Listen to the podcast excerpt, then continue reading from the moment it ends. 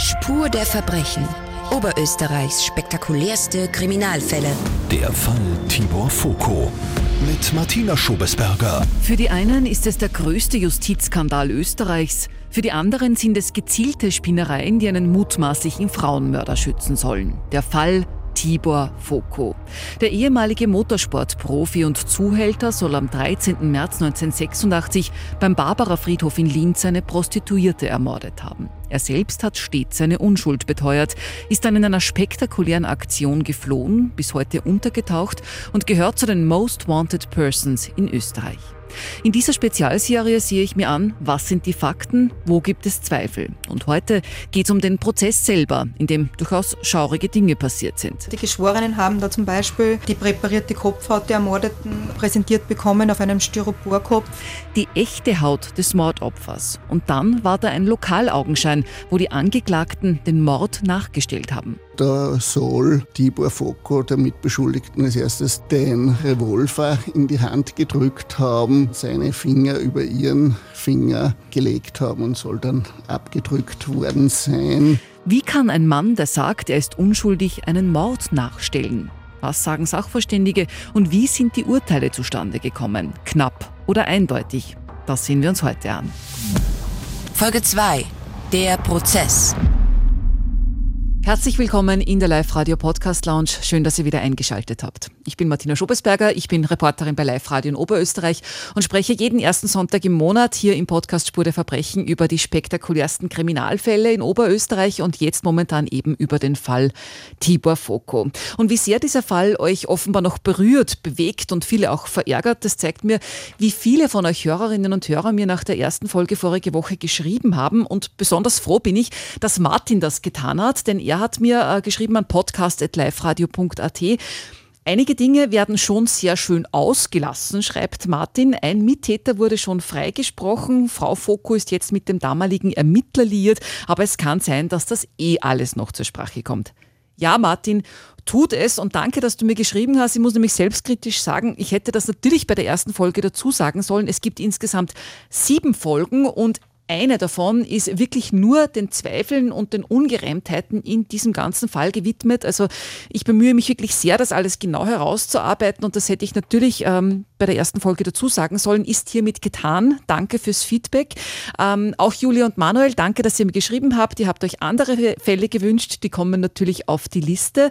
Und Alfred hat mir über die Live-Radio-App geschrieben. Alfred schreibt, Tibor Foko, mich beschäftigt seit Beginn des Verfahrens die Frage, warum hat Tibor Tibor Foko beim Lokalaugenschein, der ja in sämtlichen Medien präsentiert wurde, den Tathergang so geschildert wie in der Anklage dargestellt.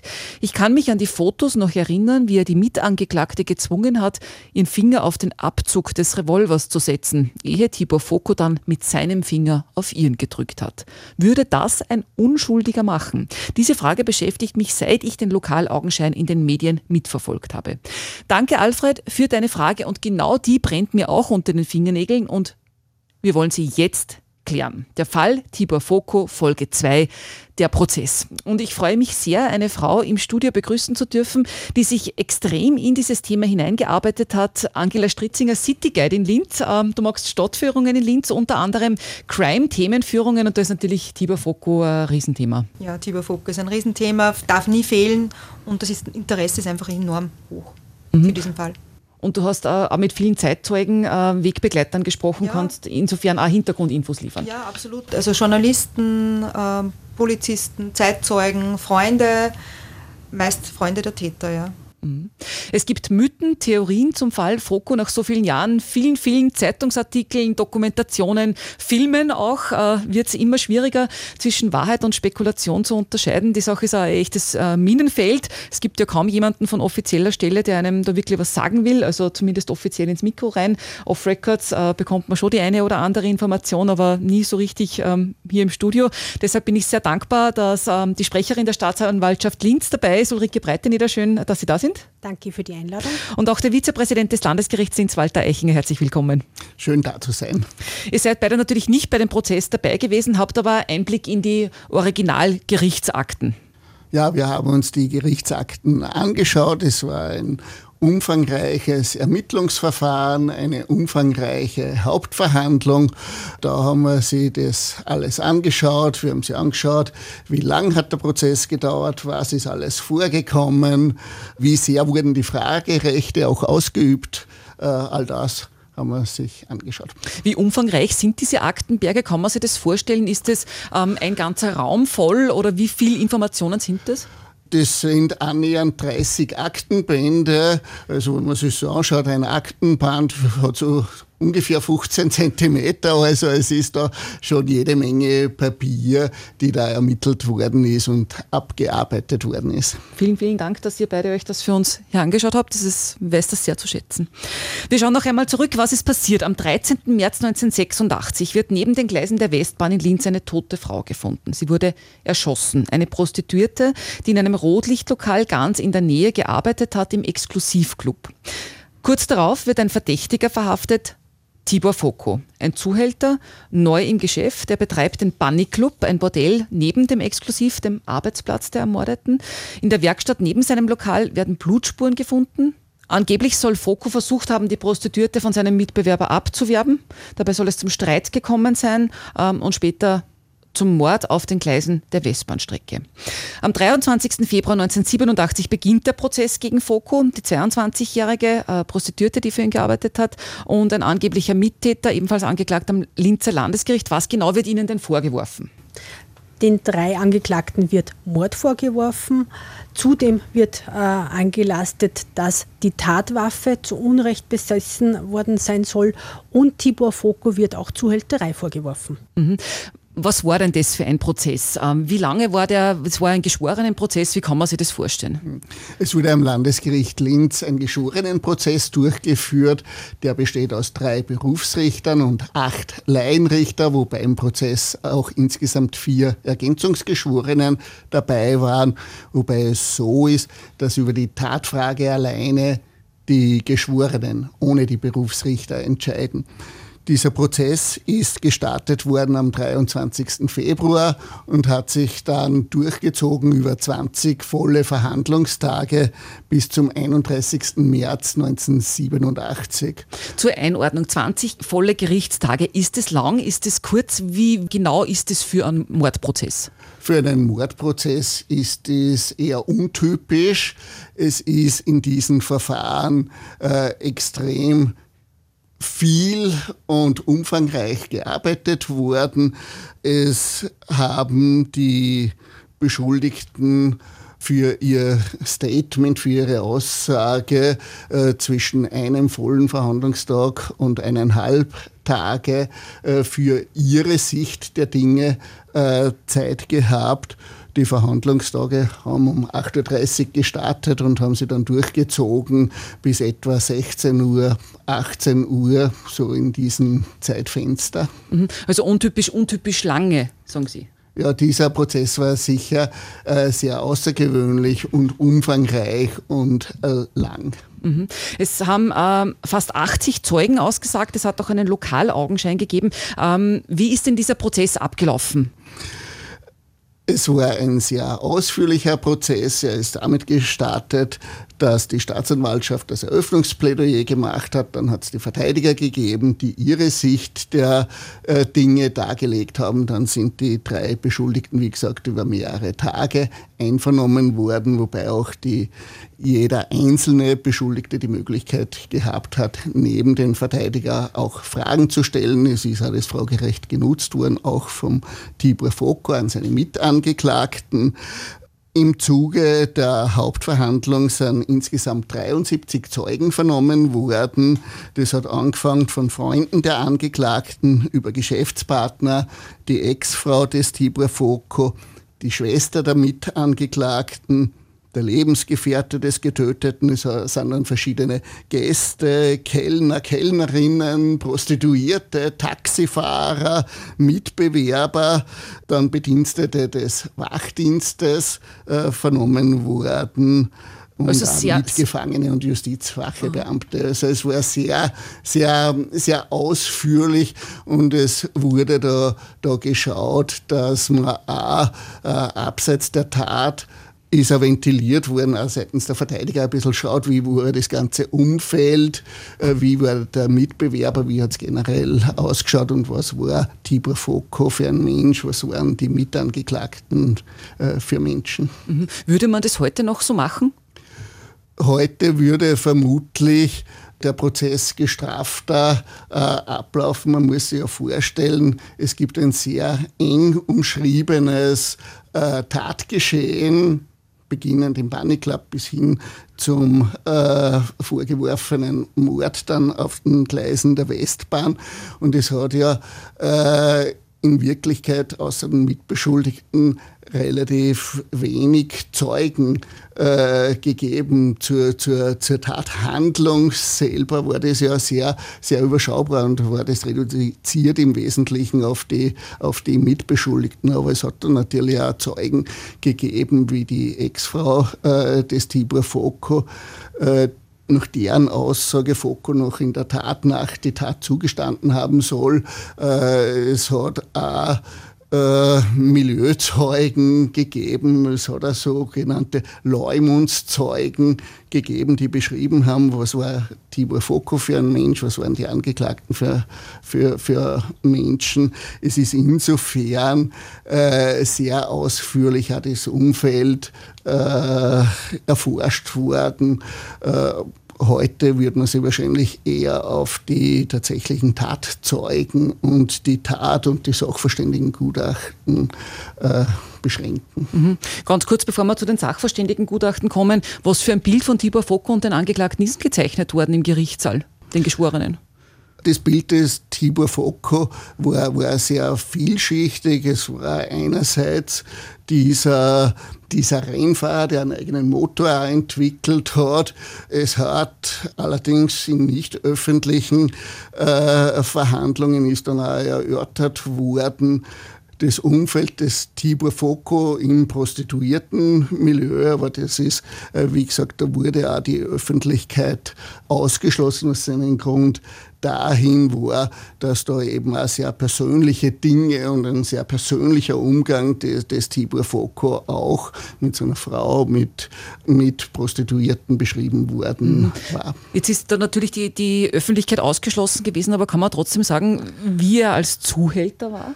Unangenehm, würde ich sagen, war er als Zuhälter. Jetzt abseits von irgendwelchen sexuellen Belangen kann man sagen, dass er halt sehr auf seine Maximierung des wirtschaftlichen Erfolgs bedacht war, dass die Prostituierten, die für ihn gearbeitet haben, heute würde man sagen, unter Substandardbedingungen gelebt haben. Die haben dort leben müssen, wo sie gearbeitet haben, das zu exorbitanten Arbeitszeiten. Sie haben kein Warmwasser gehabt, sie haben keine Heizung gehabt, sie haben nur so einen Art Heizstrahler gehabt für den Winter und den hat der Tibor Foko so plombiert, dass sie nicht zu viel Wärme bekommen haben. Mhm. Also da eher ein beinharter Geschäftsmann? Ein beinharter Geschäftsmann und sicher kein angenehmer Zeitgenosse, sogar wenn man das auf das Niveau des damaligen Rotlichtmilieus umlegt. Also weit weg von sozialromantischen Vorstellungen von Zuhälterei durch eine rosarote Brille. Mhm. Das war natürlich jetzt ähm, die eine Seite, ähm, Walter Eichinger und, und Ulrike Breitner, Sie haben ja schon gesagt, äh, viele Zeugen haben auch darauf abgezielt, ein angenehmes Bild von Tibor Foko zu, zu zeigen. Welches ist denn da geschildert worden? Ja, es wurde auf der anderen Seite auch äh, gezeichnet, ein, ein, Bild, wie war Tibor Foko in der Haft. Äh, es ist auch eine Anstaltsärztin dazu als Zeugin geführt worden. Ähm, Was hat die auch gesagt? diese Dinge äh, hat es gegeben und da ist auch der Tibor Foko ja, ist weitgehend unauffällig auch beschrieben worden. Mhm. Es hat dann sechs Sachverständige gegeben, die ausgesagt haben im Prozess. Was ist alles untersucht worden? Ja, insgesamt hat es sechs Sachverständige gegeben aus den Bereichen der Kriminaltechnik. Da ist zum Beispiel eine Schusshandbestimmung vorgenommen worden. Schusshandbestimmung, das heißt, da findet man dann Bleispuren, kann man nachweisen, die sich nach Abgabe eines Schusses in der Hand äh, bilden. Es sind Gerichtsmediziner vernommen worden, die haben sie angeschaut gehabt, die die Verletzungen des Opfers, es ist auch angeschaut worden der Schusskanal, äh, es ist angeschaut worden die Ursachen, die zum Tod geführt haben. Es sind Blutspuren, Faserspuren, Blutgruppen untersucht worden anhand der, der Spuren. Und es ist ein Sachverständiger aus dem Bereich der Psychiatrie beigezogen worden, äh, um äh, Auskunft zu geben zum äh, psychiatrischen Zustand der Angeklagten. Mhm, was hat er gesagt? Das Ergebnis war im Wesentlichen zusammenfassend auch unauffällig. Mhm, okay. Und keineswegs irgendwelche geistigen Einschränkungen und dergleichen. Okay, also sechs Sachverständige, wobei da vor Gericht schon auch Dinge passiert sind, ähm, Angela, die äh, man heute wahrscheinlich äh, nicht mehr sehen würde in einem Gericht oder die an eher ein bisschen Gänsehaut äh, das hoffe ich machen. sehr, dass man das heute nicht mehr sieht. Ja, die Geschworenen haben da zum Beispiel vom Gerichtsmediziner damals ähm, und jetzt wird es wirklich äh, schaurig, äh, die präparierte Kopfhaut der Ermordeten äh, präsentiert bekommen auf einem Styroporkopf. Und äh, man kann sich vorstellen, dass das für jemand, der Geschworener ist, der sozusagen diese Verpflichtung dann bekommt, nach Hause geschickt per Brief und ähm, mit sowas im Normalfall nicht bewandert ist. Äh, natürlich auch die Fotos, aber das ist schon sehr bizarr, so eine, so eine Darstellung und, und, und so ein Präsentieren. Also die echte. Die echte Gesichtshaut des Mordopfers, ja. Mhm. ja. Das würde es heute so wahrscheinlich nicht mehr geben, oder? In der Art und Weise würde es vermutlich heute nicht mehr präsentiert werden. Andererseits ist natürlich nach wie vor ein wesentlicher Aktenbestandteil Fotos sowohl von einer Auffindungssituation, wenn jemand verstirbt, oder auch von der Obduktion weil aus diesen ähm, Umständen auch wichtige Anhaltspunkte dann für Ermittlungen gewonnen werden können und das natürlich dann auch zum Akt gehört, der Bestandteil oder Grundlage für die Entscheidung der Geschworenen ist. Und was auch ganz wichtig ist, auch wenn es vielleicht unangenehm empfunden wird von denen, die es dann entscheiden müssen, aber im Gerichtssaal sieht man bei einem Mordverfahren den Täter, den Angeklagten, der dort versucht, sich natürlich bestmöglich zu präsentieren und ähm, das Opfer wird da gar nicht mehr so visualisiert. Und deswegen ist es trotzdem, auch wenn es natürlich unangenehm ist und von manchen vielleicht als pietätlos empfunden wird, wichtig, auch das Opfer in das Verfahren reinzubringen und ihm einen Raum zu geben. Mhm. Stichwort Raum.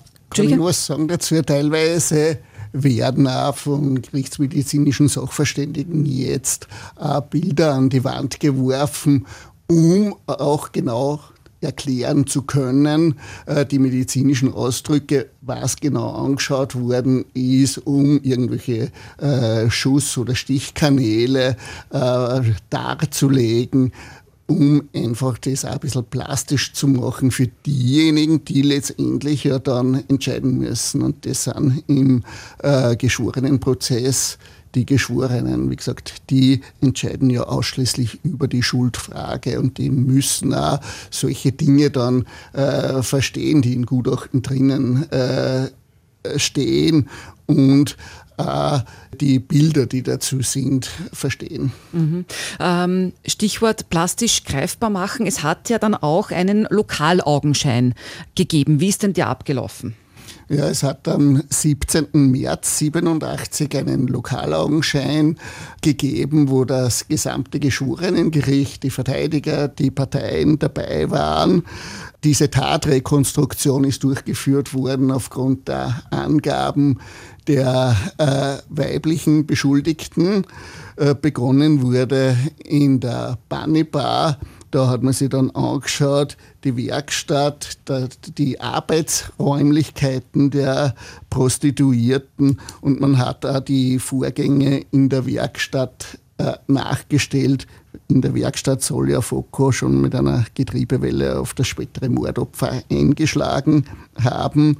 Vor dem Lokal soll es dann äh, sieht man äh, auch beim äh, Lokalaugenschein eine Besprechung der Beteiligten gegeben haben. Was macht man jetzt mit dem schwer verletzten Opfer?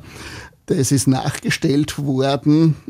Es ist dann der Weg nachgestellt worden vom, vom Bunny Club bis letztendlich zu den Gleisen der Westbahn. Mhm. Walter Eichinger, Sie haben sich äh, die Mühe gemacht und diesen Weg von, von ähm, haben auch eine, eine Google Maps Karte mitgebracht, welchen Weg denn, den Sie angeblich genommen haben vom Bunny Club zu diesen, äh, zu den Bahngleisen. Ähm, wie wäre denn der verlaufen? Äh, der Weg ist losgegangen vom Bunny Club in der Goethestraße 51 ist, soll dann über die Straße gegangen worden sein. Äh, Im Bereich Goethestraße 48 und 50 soll es einen Durchgang gegeben haben. Durch diesen Durchgang äh, sollen die Beteiligten äh, mit dem Opfer gegangen sein. Sie sollen dann äh, auf den Parkplätzen hinter den Häusern entlang Richtung Blumauer Straße gegangen sein und im Bereich Blumauer Straße 12 äh, dann die Straße überquert haben äh, und dann über eine ca. 30 Grad ansteigende Böschung Richtung Bahngleise der Westbahn gegangen sein, die Westbahngleise überquert haben und im dortigen äh, Bereich soll es dann zur Tat gekommen sein.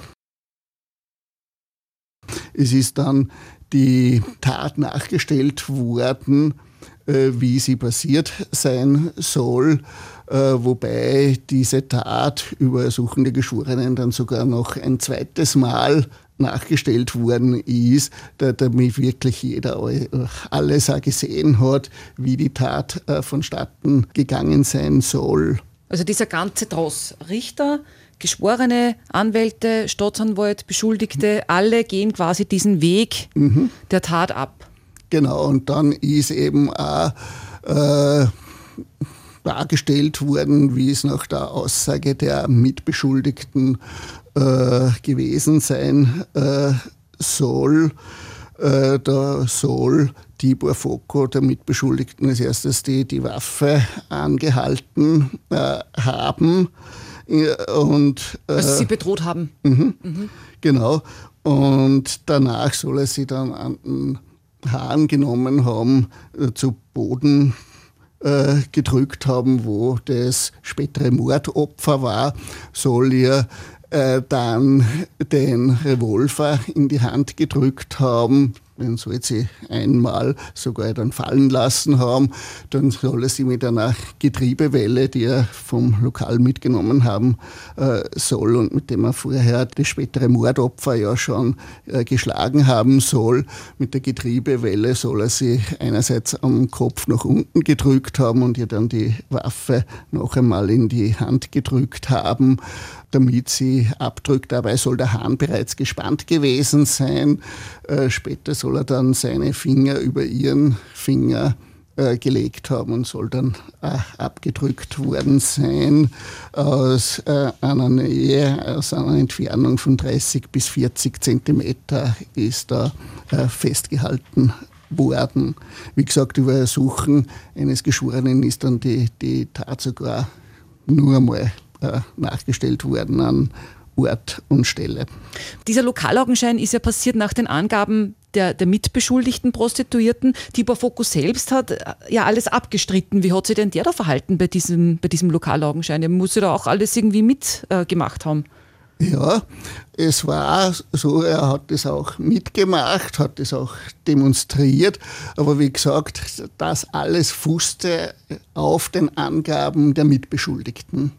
Die Version der Mitbeschuldigten ist nachgestellt worden, auch von allen Beteiligten. Wie hat sich Tibor Foko da verhalten? In, in, in, oder wie, wie hat er sich bekannt in dieser, in dieser Zeit? Er hat sich nicht schuldig bekannt. Er hat stets auf seine Unschuld gepocht und hat äh, gesagt, dass er zur, Tat, zur Tatzeit zu Hause war und dass halt äh, Mitbewerber ihm etwas anhängen wollen und ihn mit äh, dieser Aktion aus dem Revier treiben wollen, sozusagen. Mhm. Jetzt frage ich mich natürlich als Laie, wie kann äh, ein Tibor Foko, der, der das Ganze abstreitet, da bei diesem Lokalaugenschein mitmachen? Die Frage haben Sie schon mehr gestellt und auch im Zuge der medialen Berichterstattung in den letzten Jahren ist immer wieder der Vorwurf gerichtet an den ersten Verteidiger des Tibor Foko, der ihn damals betreut hat, äh, ergangen, wie man denn das überhaupt zulassen kann, dass der Tibor Foko, wo er sich doch nicht schuldig bekennt, die Waffe in die Hand nimmt. Mhm. Man muss ja dann sagen, die Geschworenen sehen ja dann diesen, diesen Beschuldigten, der ja noch nicht verurteilt ist, der alles abstreitet, wie der das da macht. Also die haben ja dann diese Bilder im Kopf, die haben ja das dann vor Augen. Genau das ist kritisiert worden, dass man das dann aus den Köpfen nicht mehr rausbekommt und dass da dieser erste Verteidiger weit anders agieren hätte müssen. Und es ist ja sogar gefilmt worden, also für die Ewigkeit festgehalten worden. Dieser Ortsaugenschein ist auch per Video dann mitgeschnitten worden und war dann auch im Nachhinein noch ein wesentliches Beweismittel, wo es um diese Misshandlungsvorwürfe gegangen ist. Mhm. Okay, äh, dann haben wir den Lokalaugenschein. Wir haben den Tibor Foko, der alles abstreitet und sagt, das ist ein Komplott im, im Rotlichtmilieu. Mitbewerber wollen ihn da quasi aus der Szene hinausdrängen. Wir haben dann ähm, die Prostituierte, die für ihn gearbeitet hat, die beim Lokalaugenschein ähm, vorzeigt, wie das Ganze war, erzählt mhm. von, äh, davon, wie das spätere Mordopfer misshandelt worden ist und dann getötet worden ist. Aber sich als eigentlich willenloses Werkzeug des Tibor Foko sieht. Okay, also sie hat mitmachen müssen. Sie hat mitmachen müssen und sie hat ja, ja aus ihrer Schilderung nicht aus eigener Kraft den Abzug gezogen, sondern es wurde von Tibor Foko gezogen, auch wenn ihr eigener Finger darunter war. Mhm. Und dann gibt es ja noch den dritten Angeklagten, diesen Lederwarenhändler. Ja, wie, wie hat sich denn der verhalten im Prozess und da bei diesem Lokalaugenschein? Dieser hat sich im Prozess für nicht schuldig bekannt, hat den Mord bestritten, hat aber bei dieser Nachstellung, bei dieser Tatrekonstruktion äh, mitgewirkt. Wie gesagt, die Tatrekonstruktion äh, fußte auf den damaligen Angaben der Mitbeschuldigten, hat da auch gezeigt, wie er gemeinsam das spätere Mordopfer bei der, bei, beim Mitschleppen mehr oder weniger bis zum Tatort mitgewirkt hat. Mhm. Der Vorwurf ist aber der gleiche, obwohl er hat nicht abgedrückt, mit der Waffe hat er jetzt in dem Sinn nichts zu tun gehabt, aber der Vorwurf ist der gleiche. Im österreichischen Strafrecht gilt die Einheitstätertheorie. Das heißt, jeder, der irgendwie an einer Tat mitwirkt, ist Mittäter und nach der identen Strafdrohung bedroht. Die Differenzierung, ob jetzt dann jemand führend tätig ist oder die unmittelbare Schussabgabe setzt, das wird dann im Fall einer Verurteilung über die konkrete Strafzumessung geregelt. Okay, also wie lange jemand dann ins Gefängnis geht. Mhm, okay. Genau, da werden sich die Milderungs- und Erschwerungsumstände personenbezogen angeschaut. Mhm. Okay, jetzt haben wir 20 Verhandlungstage, sechs Sachverständige, über 70 Zeugen, einen Lokalaugenschein und dann fällt das Urteil. Wie entscheiden denn die Geschworenen? Die Geschworenen haben mit 7 zu 1 Stimmen Tibor Foko und den männlichen Mitangeklagten verurteilt wegen Mordes. Tibor Foko wurde zusätzlich wegen Zuhälterei und einem Vergehen nach dem Waffengesetz verurteilt. 7 zu 1? Wie kann man so ein Urteil von Geschworenen einordnen? Ist das eindeutig? Ist das eher wackelig? Wie schnell sind die zu ihrem Urteil gekommen?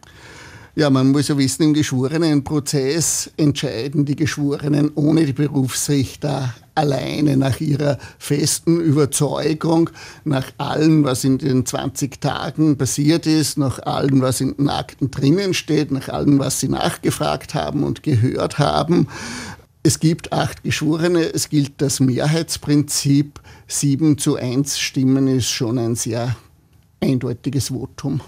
Also zwei Schuldsprüche, wie lange müssen die beiden ins Gefängnis? Tibor Foko wurde zu lebenslanger Freiheitsstrafe verurteilt, der Mitangeklagte zu 18 Jahren Freiheitsstrafe und die Mitangeklagte wurde wegen entschuldigenden Notstandes freigesprochen. Freigesprochen, das ist jetzt natürlich sehr spannend. Ähm, heißt es jetzt, die Geschworenen haben entschieden, die ist unschuldig, die hat nichts damit zu tun oder was bedeutet dieses Urteil? Entschuldigender Notstand kommt jemandem zugute, der in einer Situation, wo ihm selbst ein unmittelbar drohender wesentlicher Nachteil äh, droht, etwas tut oder faktisch tun muss, äh, um eben diesen Nachteil abzuwenden und von einem, wie Juristen sagen, maßgerechten Menschen ein anderes Verhalten nicht äh, zu erwarten wäre. Das haben die Geschworenen äh, der Mitangeklagten zugebilligt. entsprechend ihrer, ihrer Verantwortung, wonach sie quasi als willenloses Werkzeug des Tibor Foco äh, den Revolver, den Abzug des Revolvers betätigen musste. Mhm. Also in, in ein bisschen weniger juristisch ausgedrückt, äh, sie hat nicht anders können, weil sonst hätte Tibor Foco vielleicht auch sie getötet. Ja, das ist kurz zusammengefasst, kurz und knackig zusammengefasst, das, was einem äh, entschuldigenden Notstand ausmacht. Das ist ein rechtlicher Grund, der wird bei der Schuld eines Täters geprüft. Da erkennt man dann, wann wer in einer ganz einer konkreten Ausnahmesituation ist, wo in einen Interessenkonflikt kommt, weil zum Beispiel das eigene Leben bedroht ist und der macht dann was, was grundsätzlich strafbar ist, kann der, weil man ihn entschuldigt, straffrei bleiben. Mhm. Heißt aber nicht, dass das alles nicht passiert ist und dass sie nichts getan hat. Na, das heißt, als, als Vorfrage mussten die Geschworenen äh, die Tat als solches beurteilen und in einem zweiten Schritt haben dann die äh, Geschworenen zu beurteilen gehabt, ist die Mitangeklagte ausnahmsweise entschuldigt, weil sie eben diesen unmittelbar drohenden wesentlichen Angriff abgewehrt hat, weil es uns im Raum gestanden wäre, möglicherweise äh, bringt Tibor Foko auch sie um. Mhm. Das ist grundsätzlich was, was glaube ich in jedem Verfahren vorkommt. Man schaut sich zuerst an, was ist passiert, welche Tat kann ich annehmen und der zweite Schritt ist, kann ich diese Tat auch konkret einem Beschuldigten vorwerfen? Weil mhm. es könnte ja sein, dass eine Tat passiert ist und ein Beschuldigter ähm, ist nicht zurechnungsfähig, ist nicht strafmündig, also zum Beispiel noch nicht 14 Jahre alt. Das hat aber keine Aussagekraft dazu, ob eine Tat passiert ist und in welcher Art und Weise sie passiert ist. Klassiker äh, ist zum Beispiel Notwehr. Jemand schießt auf einen anderen, weil ihm eine Person gegenübersteht, die selber den Finger schon am Abzug hat und sagt, er druckt jetzt gleich ab und der andere gar keine andere Chance mehr hat, seinem Leben sozusagen äh, zu entgehen, außer er handelt äh, selbst. Das haben wir immer wieder bei der Notwehr zum Beispiel. Da mhm. hat er zwar einen anderen am Körper verletzt oder getötet, aber ist gerechtfertigt, weil er in so einer Ausnahmesituation war. Mhm. Und ähnlich ist es beim entschuldigenden Notstand auch. Okay. In diesem Fall war es dann so, dass, dass diese Angeklagte als freie Frau aus dem Gericht hinausgegangen ist? Ja. Die beiden Männer allerdings gehen ins Gefängnis. Tibor Foko wird ins Gefängnis Stein eingesperrt, beginnt dort im Gefängnis hart zu trainieren. Man kennt ihn auf Fotos, pumpt sich auf wie ein Cornetto und äh, er kämpft aus dem Gefängnis heraus um eine Neuaufnahme seines Prozesses, macht eine richtige Presse- und Imagearbeit und bald tauchen auch Zweifel auf, ob bei den Ermittlungen und auch beim Prozess wirklich alles ordentlich abgelaufen ist. Was da alles eine schiefe Optik macht, das schauen wir uns in der nächsten Folge an. Am Sonntag, 23. Oktober um 17 Uhr. Welche Gerüchte, welche Theorien, welche Fakten habt ihr zum Fall Tibor Foko gehört? Schreibt mir an podcast.liferadio.at oder hinterlasst mir eine Sprachnachricht. Das geht in der Live-Radio-App. Ich freue mich da wirklich über jede Nachricht. Und natürlich freue ich mich auch über eine gute Bewertung bei Apple Podcasts. Da könnt ihr dem Podcast auch folgen, damit ihr nichts verpasst. Keine einzige Folge. Sieben sind insgesamt. Sonntag, 23. Oktober um 17 Uhr gibt es die nächste. Der Fall Tibor Foko, Folge 3. Die Zweifel. Oberösterreichs spektakulärste Kriminalfälle. Der Live-Radio Crime Podcast. Spur der Verbrechen. Der Fall Tibor Foko. Jeden Sonntag neu um 17 Uhr. Im Web, in der Live-Radio-App und überall, wo es Podcasts gibt.